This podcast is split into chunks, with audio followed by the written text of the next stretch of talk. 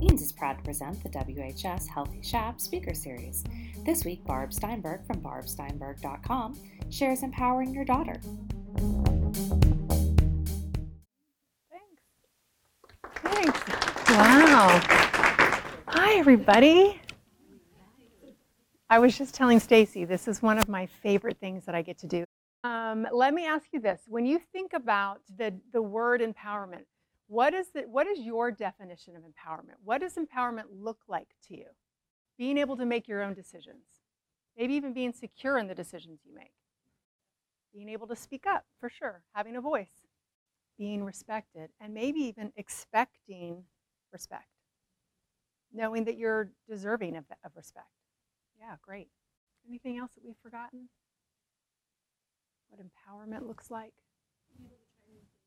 Able to try new things for sure. I love that. That's part of that confidence, isn't it? Yeah. Yeah, so there's a lot of variations on empowerment. It can look differently for different girls. So, how many of you, when you were your daughter's age, felt empowered in your life? So, we've got about four or five hands. Yeah. So, not a lot of us felt empowered at our daughter's ages, right? Which tells me that you want something different for your girls, right? You want them to feel even more empowered than you felt. So let's dive in. I'm going to share with you my, I don't know how I came up with this number, but my top 14 ways. It should be 15, right? I'll, I'll try to figure out another one as we're talking. So, my top 14 ways of empowering your daughters.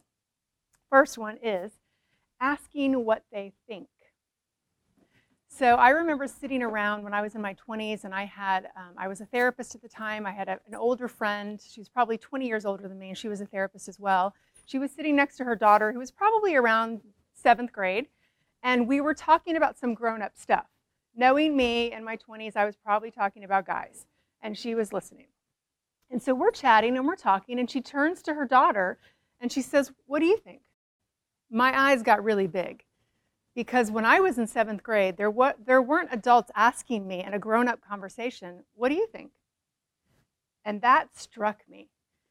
When I'm working with girls, that's one of the things that I do the most when I'm a coach is I'm asking them, what do you think? How do you feel? How would you change the situation if you could? I always throw out if you had a magic wand and you could make this situation exactly how you want it to be, what would you do? What would it look like? So, by us asking self reflective questions, we're asking her to think for herself, which is very empowering. So, when we're asking these self reflective questions, she's getting to know herself more, right? She's discovering more of herself, which is super important during adolescence. One of the most important developmental tasks that they're working on, which is identity. We're, we're also asking them to discover their own solutions to what's going on in their life. So, any of you ever offered your daughter advice? Just a couple? Just a few times, right? Hourly? All the time. Because we're thinking, hello, I've been around a while, I'm super smart, really wise, I've got a lot of answers for you. So, have any of you offered advice and received either an eye roll, she shuts down, she becomes quiet, or she tells you how dumb your advice is. It happens, right? So, what we want to do is when she, I, am running a support group for parents of tween and teen girls right now. And one of the moms shared this story of her daughter asking for advice on a regular basis, and she would offer it, and her daughter would immediately look out the window and just stop talking to her. And she's like, What am I doing? She asked for my advice. So, what we talked about is clearly she's letting you know, I'm asking for it, but I don't really want it. So, what we want to do is we want to ask her, well, what do you think is the best option? What do you think are some strategies that you could try? What if we come up with three and then you pick one and we see if it works out? So, we're empowering her to know that she can come up with her own solutions and that her um, thoughts are valuable and worthy. So, we have talked about asking them what they think. Now we're going to talk about listening to them. How many of you felt listened to on a regular basis when you were younger? I'm seeing one hand in this room. Yeah, lucky you. You had great parents. you had a good mom. Yeah, so being listened to. What does that tell our girls? Just by us. Uh, you guys have heard the old adage you, there's a reason why we have two ears and one mouth, right? So sometimes we think, well, I'm listening to you because I'm, th- I'm, I'm thinking about what I'm going to share with you next to give you some of my awesome advice. So with the listening, when we're quiet and we're creating the space for her to talk and share and, and feel, we're sending the message what you are saying is valuable, it's important, it's worthy of being heard. And we don't only want that for our girls in our homes, we want them to get so used to being heard and listened to that when they're off sitting around a, you know, in a boardroom, they're like, well, of course I'm going to be listened to with my thoughts and ideas, right? So we're going to create the space for them to reflect while we're listening. While we're listening, they're having to come up with words. They're going to have to come up with opinions and thoughts, and they're getting to know themselves in the process. And knowing yourself is extremely empowering. So here's one that can be a little challenging, I think, in 2019, and that is teaching our girls to listen to themselves. So there are a few things going on. Number one is if you are an adolescent in general, you're working really hard to fit in and to belong and to have a tribe. And one of the ways we do that to try to fit in is we, we're, we're scanning our environment and we're trying to figure out how can I be who I think I'm supposed to be so I can belong here? That is not always in line with listening to yourself. Also, we live in a time that's super, super busy, right? I mean, I think that's one of the top things that I'm coaching girls on is the overwhelm and the stress and the anxiety and how much is on their plate. It's very difficult to listen to yourself when you are constantly doing and doing and doing, and there's not a lot of time for being. So, in order, to, I talk with girls a lot, and, and everybody has kind of a different um, term for this. So, it could be, you know, I have a quiet voice inside of me, inner wisdom. Um, I have a gut feeling. My heart was pulling me towards something. Um, so, everyone's got a different way of describing this, but that inner wisdom, that wise voice, we all have it. And so, teaching our girls that they have it and that it's not an, it's not an abrasive voice, it's not loud, it's not insistent, it's not critical. It's quiet and subtle, and it, it feels good when you hear it. It feels right. So I'm using the word voice, but sometimes it's actually it's thoughts that drop into our head, and we're like, hmm, that's an idea. Or it's a gut feeling that I have. So we've got to have some space in our days that is quiet enough for us to get in touch with that inner wisdom. I'll give you a couple of examples. When I was in high school, my best friend in 10th, 11th, and 12th grade was Kristen, and she's still one of my best friends. And Kristen used to come home every day, and she happened to have kind of a park situation in her backyard. She would grab her Walkman. Anybody know what that is? Okay, no one need a definition. She had her little Walkman. She was listening to Prince, of course. And she would go out on the swing and she would swing and swing and swing, listening to Little Red Corvette. So, what was she doing? She was self soothing. She was decompressing from her day. She was reflecting on her life. Her mom, funny enough, thought that she was kind of mental and might need help, but she actually was doing one of the best forms of self care. And she just knew that intuitively. That made her feel better. So that's what she did every day. I'll give you a, an up to date version of that. My son, who's 14, um, yes, I don't have a daughter, crazy, I have a boy. So he comes home, and his way of decompressing from the day is to go take a bath. Well, very quickly, I figured out no phone in the bath. You've got 10 to 15 minutes in the bath. And I tell him, this is the goal of the bath time. It's not just to get clean, it's for you to just chill, to have quiet to think about what happened today. Think about what might happen tomorrow. Think about what worked and what didn't, what you like and what you didn't. So I'm setting an intention for him that you need at least 10 minutes a day, and I, I would take two, frankly, where you are quiet enough to just reflect, get in touch with yourself. That's empowering. Listening to your body. So there's a couple pieces to this, very important for our girls. There's just the physical piece, just basic needs. Um, are any of you like me, not to be totally crass, but can you find that you've had to pee for two hours and you haven't gotten up to do it yet? Anybody? Yeah. So I'm talking to girls about when you're hungry, eating, carrying food with you, carrying water with you, drinking when you're thirsty, resting when you're tired, and what does it feel like when you're tired? So, the self care in the most basic of ways. How empowered can you be if you are running yourself ragged and there's no um, there's no listening to your body so that you can take care of it?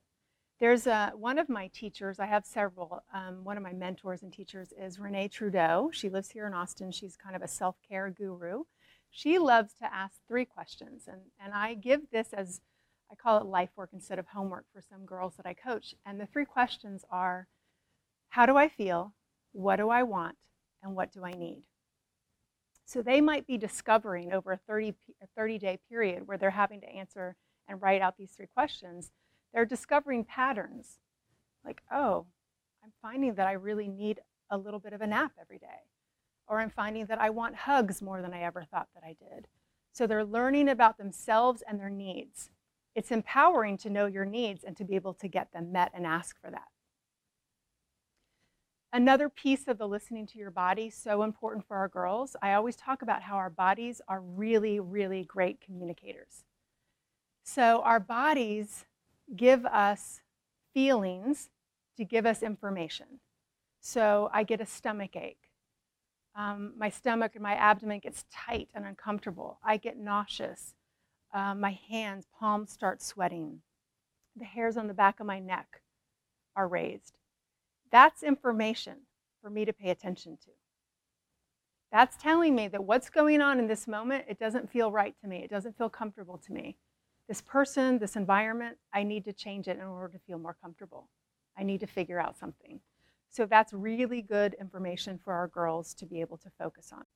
Encourage rest, relaxation, and boredom. Not a lot of time for boredom, right? So I think boredom can have a bit of a negative connotation. I think that many brilliant ideas have come from boredom. So, rest, relaxation, and boredom. It's funny because I was giving a talk last week at St. Stephen's, and one of the moms, we were talking about anxiety and pressure, and one of the moms said, Well, yeah, my daughter takes a nap every day after school. Um, and she said, I don't understand why, like, you know, in the middle of the night, like around 12, she's up, she's wide awake, she's getting me up, she wants to hang out. I said, Well, how long is her nap? And she's like, Well, about four till nine. I was like, uh, that's half the night of sleep. That's not really a nap. So we had to talk about that. But she was getting some good rest and relaxation in. She was a champion at that. So, why do we want rest and relaxation and boredom? That is the time for them to get to know themselves better and to do that self reflection. The new ideas come. And not only that, but if you are empowered you do need energy to move forward on those ideas, right? So you do need a balance of rest so that you can have the energy to be and do what it is that you want. For a lot of girls that I work with, um, because stress tends to be a, a, fairly common issue, we create a, a list of stress busters together. I ask them to come up with 20 because I want them to have lots of ideas to choose from. This is a great activity that you guys can do together as a family where everyone can create their Stress Busters list. And I ask them to keep it somewhere where they can see it every day. So if they're rating, and I ask them to rate their, their stress at any given moment. As you're sitting here right now, you could ask yourself, scale of 1 to 10, what's my stress level right now? And for the girls that I work with, I'll ask them if it's a 5 or higher, that's a stress buster day. So we're talking about easy little things that could calm you and soothe you and reduce stress in a minute, and then other more challenging things. So it might be petting the cat, petting the dog, listening to some chill music, calling a friend and dumping all my feelings, asking for a hug, going for a four mile run. I don't know who wants to do that, but some people do. So, Stress Busters list with lots of options. For them to be able to take care of themselves so again they can kind of have that energy to move forward with what they really want. This is that's where the that self-soothing comes in. This next one comes from a, another teacher and mentor of mine Carrie Contey. Some of you may have heard of her. She has lived in austin for a long time. She works with parents of littles. And she taught me the expression if it's not a hell yes it's a no and I kind of loved that because I feel like that's so clear. It's not saying, well, if it's a mm, okay, it's a no. If it's a hell yes, if it's not a hell yes, it's a no. So I'll give you some examples with some girls that I've worked with. This is one of my very first coaching clients. She was a really smart, dynamic rock star of a girl. There was no stopping her. She had big dreams and um, she was just a rock star. She wanted very, very badly to go to Duke for college. And she was working really hard on her college resume and wanting all the pieces so she could get what she wanted. And one of the things that she decided to do was to um, run track. She felt like she needed to have a sport. So she, I don't even, I don't know, she was probably, maybe this was her second year of running track, and she confided in me and said, I hate track. I hate it. It's miserable. Nothing about it do I like. And she, she and her mom admit to me she's not really very good at track either.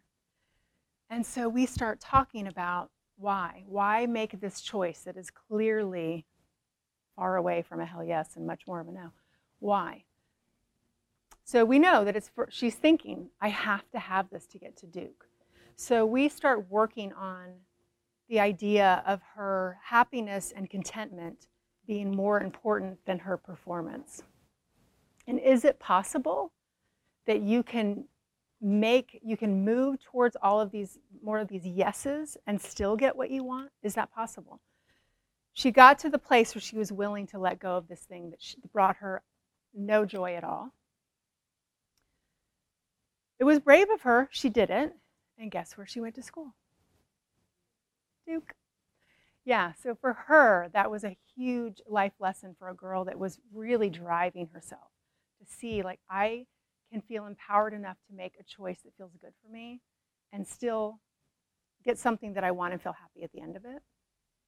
Another girl, a different situation, she had a bit of an on again, off again boyfriend. He was a little bit, I think he probably was a little insecure, so he was a little bit controlling, a little bit manipulative, and he wanted her to go to prom with him. She didn't want to go to prom with him. She wanted to go to prom with all of her girlfriends. And she was really struggling. She has a huge heart, very caring, and she said, I just don't want to hurt his feelings. I don't that will hurt him, that will upset him, and I don't want to do that. So again, we had to work through her getting to the place that she was willing to put her happiness above his happiness, for her to lean into that hell yes. And we talked through, we role played, how are you going to have this conversation with your boyfriend? And she did it, and she went to prom with her girlfriends and had the most amazing time. For this girl, that was a big moment to be willing to knowingly say no to someone. And she knew that it wasn't going to go well. I'm now seeing her, this is probably a year later now, and I'm watching her begin on her own make more and more empowered choices that are for her highest good. Letting them have their feelings, super empowering. So, as parents, when our kids are upset they're hurt, they're struggling, we feel the pain too. Sometimes it's so intense that to watch your daughter in pain and, and hurting, and we feel it so much that we want to fix it. We want it to end. And so we are quickly trying to fix it, trying to make it better, trying to tell her, you don't, you don't need to worry about that. It's going to be okay.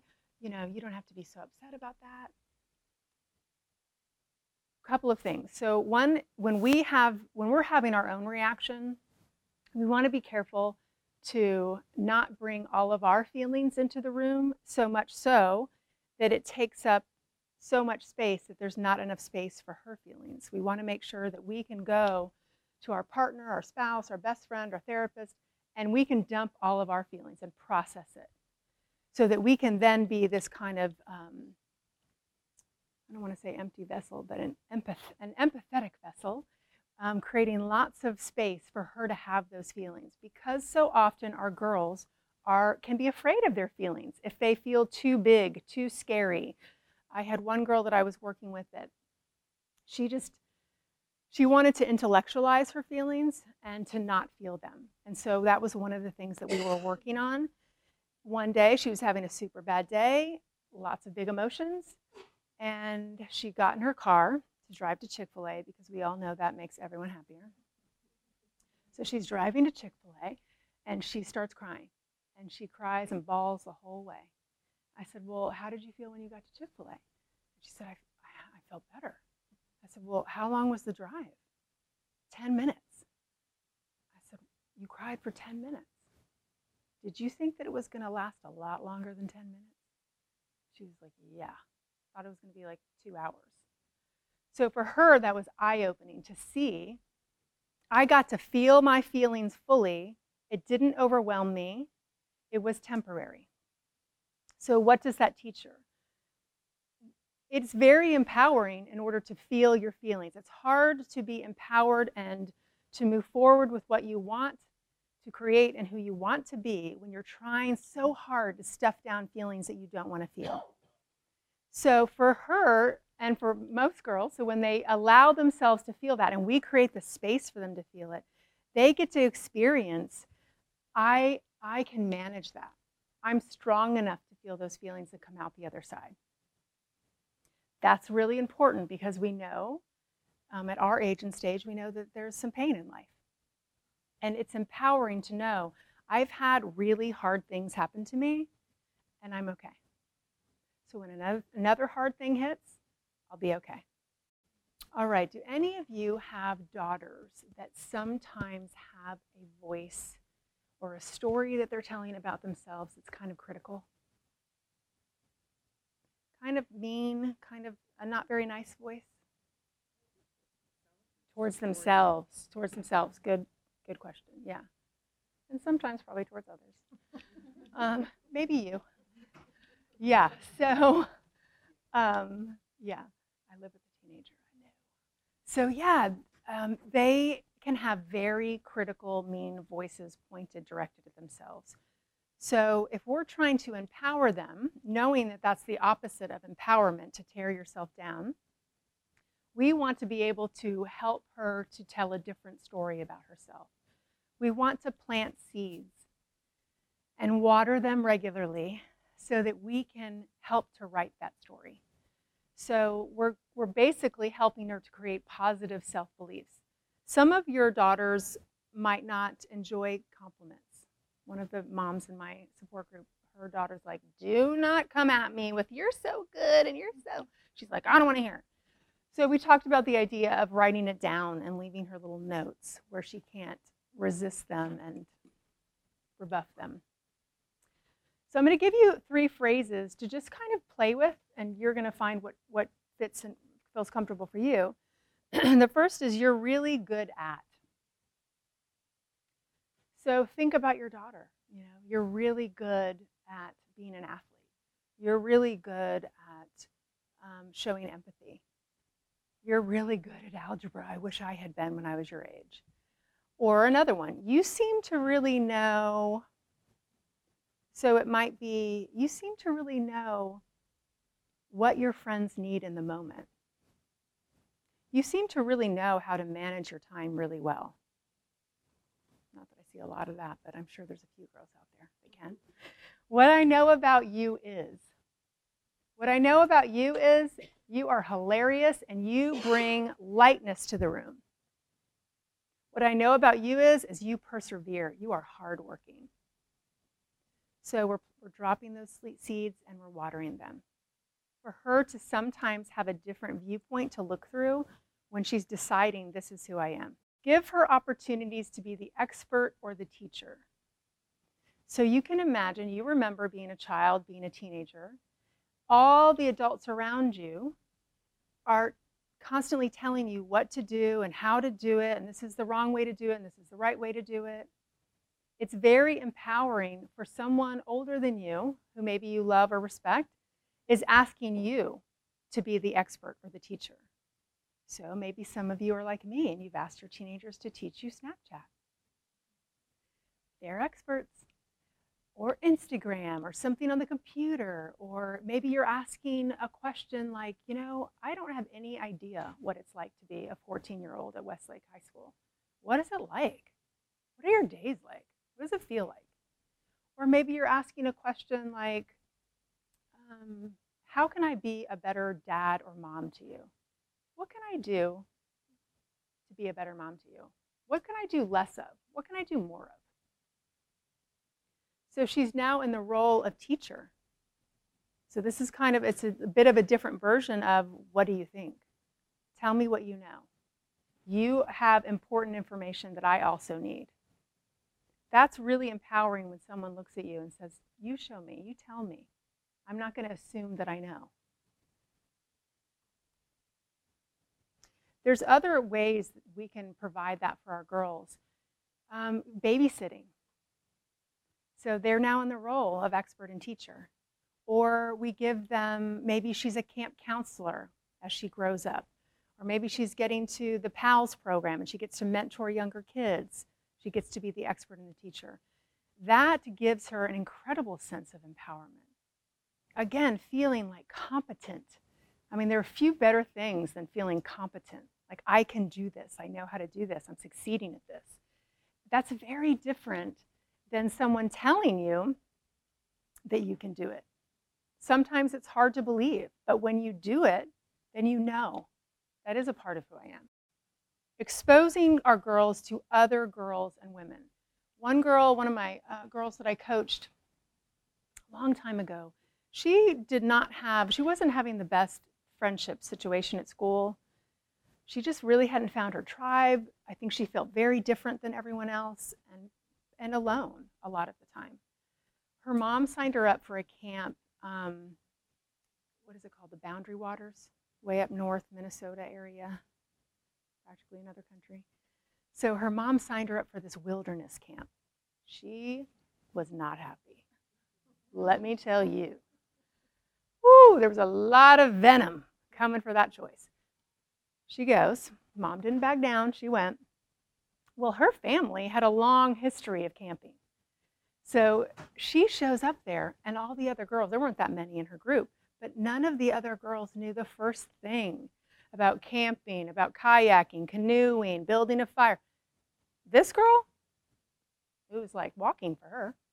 So, what happened to her in that seven day period is she discovered she got to be the expert, the teacher, people started looking up to her. She felt competent. She felt so proud. She truly, I'm not kidding, she came back after that experience and I could I could sense the difference in her confidence because of it. It really did change her. Just because of that exposure.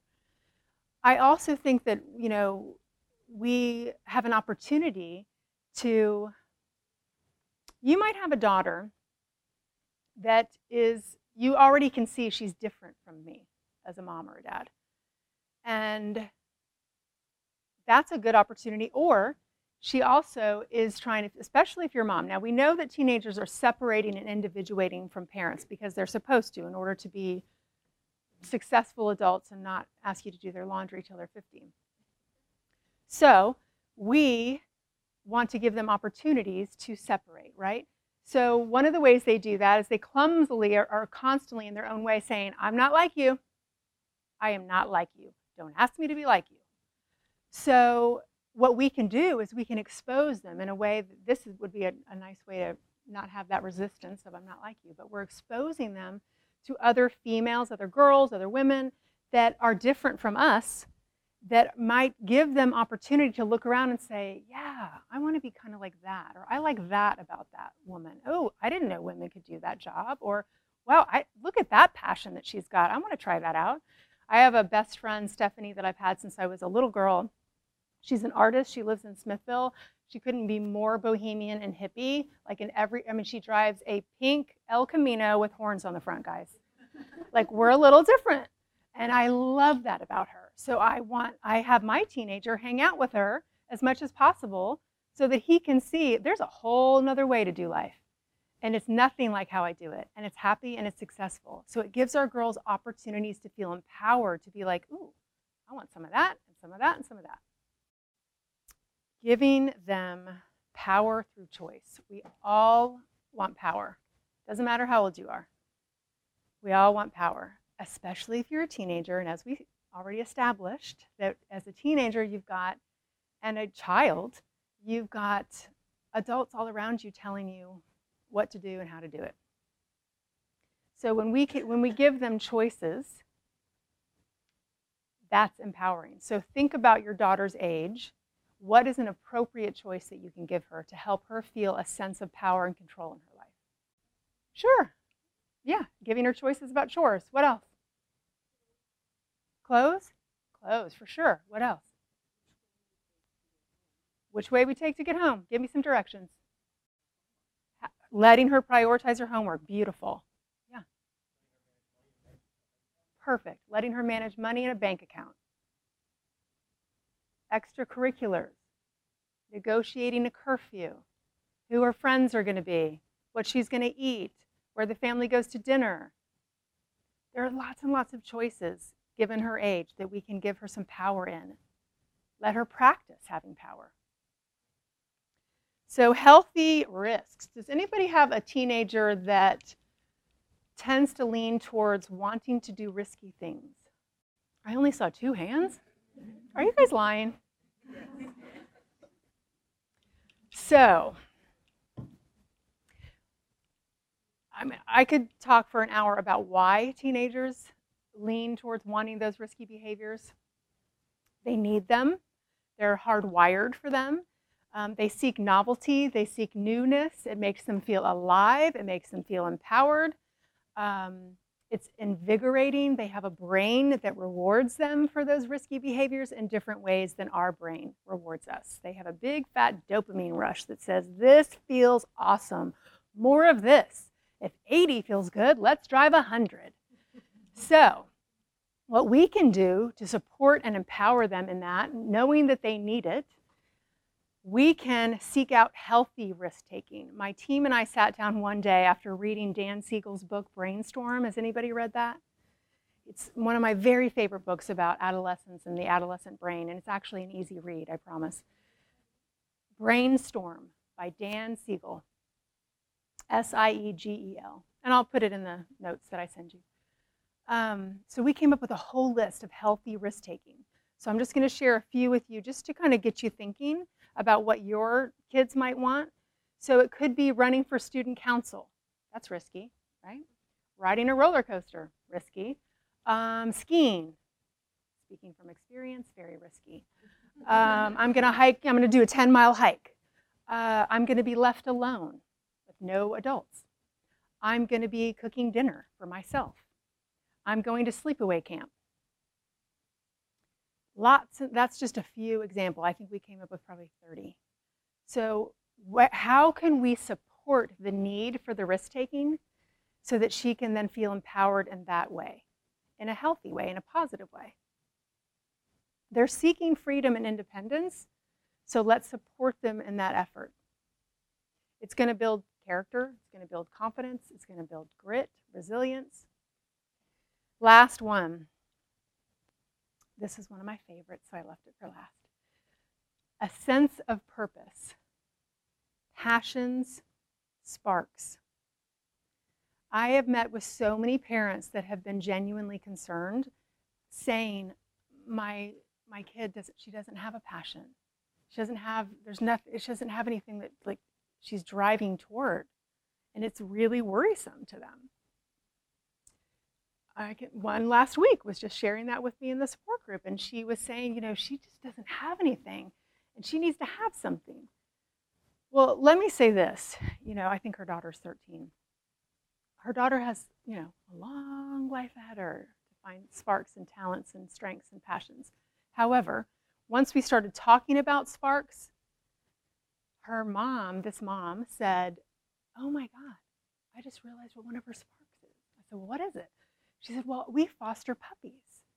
And she is madly in love with these puppies. She will get up early to take care of them. She takes them out. She loves to be the best mother to them.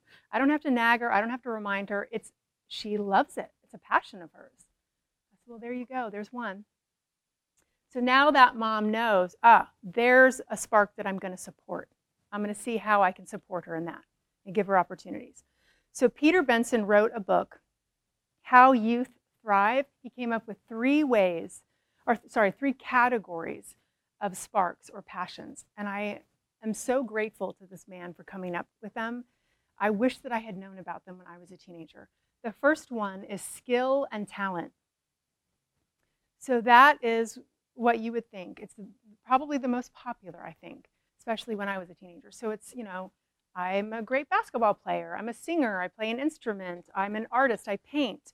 Um, I'm in leadership. I uh, study and know all about archaeology. So a skill or a talent. Second is commitment. So a commitment to a cause. So it could be, you know, I'm a steward of the earth. I'm an environmentalist. Um, I put my energies towards helping little children, helping the homeless, social justice, LGBTQ, a cause. Third, equality. This one I loved because I just don't think that anyone's ever labeled it as a passion or a spark, and it's just so invaluable. A quality. So you might have a child, a daughter that she's really funny. She's hilarious and she brings levity to every situation. She makes people laugh and feel good. Or maybe she has a huge heart and she's so empathetic. Or maybe she's really loyal and trustworthy and an amazing listener to all of her friends. So often, when I was growing up, the skill and the talent, that was very clear that that was a passion and a spark. And people were very um, complimentary of that and rewarding of that but I feel like these other two haven't been noticed as much. When we discover, we, we want to be on the lookout for these sparks because we want to speak about them out loud. We want to tell our girls that we see them, we notice them, so then they can notice them within themselves. We want to create opportunities for them to have more, you know, like that mom with the puppies. Well, now she's like, ah, ding, ding, ding, animals. I'm going to make sure that I give her more animals in her life to feed that spark because who knows what, where it will lead. I love that Benson talks about how the sparks lead to thriving. Because when you're involved in something that is a spark of yours, how do you feel? Give me a word. Empowered. You feel joyful. You feel energetic. When you're doing something that you're really um, into and you really love, aren't you really focused? You lose all track of time it brings a lot of joy and energy to your life. So, what does that mean? If you've got some of that in your life, that means that you're now going to thrive, you're going to experience more school success, decrease in depression, anxiety, all of that. You're feeling hopeful, you're feeling compassionate. You now have a sense of purpose, something bigger than yourself, something outside of yourself. How empowering is that to know that you can impact others? You can impact the world, your community, your house, your neighborhood. So we want to encourage our girls also to speak of their passions, their sparks, their strengths.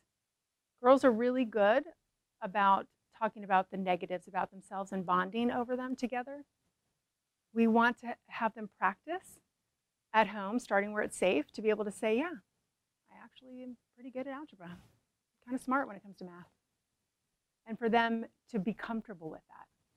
Benson says, I'm going to leave you with this quote Youth are not vessels to be filled, but fires to be lit. How great is that? Do you feel like you have some fires in your house? Thank you for joining us. If you're interested in the archive video recording of this session and any corresponding handouts or resources, please visit the WHS Healthy Shaps website at healthyshaps.weebly.com.